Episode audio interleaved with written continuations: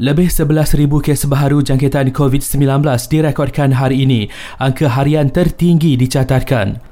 Selangor terus kekal mencatat kes paling banyak dengan 5,263, manakala Kuala Lumpur dan Negeri Sembilan turut merekodkan kes empat angka. Menurut Ketua Pengarah Kesihatan Tan Sri Dr. Nur Hisham Abdullah, salah satu faktor peningkatan kes ini berlaku disebabkan varian Delta yang merebak dengan cepat.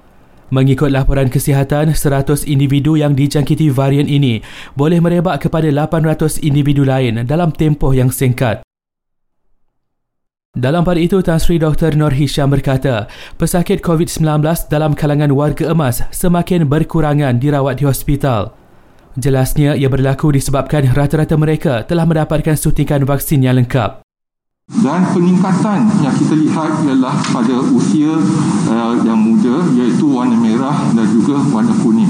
Iaitu mereka ni belum divaksinasikan. Sebenarnya. Jadi dengan vaksinasi kita dapati kita dapat mengurangkan kemasukan ke hospital dan juga kemasukan ke ICU. Individu yang hadir ke pusat pemberian vaksin IDCC Shah Alam pada Jumaat lalu sehingga semalam perlu memantau gejala dan membuat kawalan kendiri dalam tempoh 10 hari.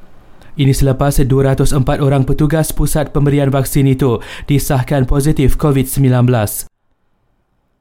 Lebih 18 juta individu berusia 18 tahun ke atas sudah mendaftar untuk mendapatkan vaksin menerusi aplikasi My Sejahtera. Kerajaan akan mempertimbangkan peruntukan tambahan 1.1 bilion ringgit kepada Kementerian Kesihatan untuk menangani wabak COVID-19 di Lembah Kelang. Akhir sekali, Hospital Sik di Kedah menutup sementara perkhidmatan rawatan pesakit luar bermula hari ini sebagai persediaan untuk menjadi hospital penuh COVID-19.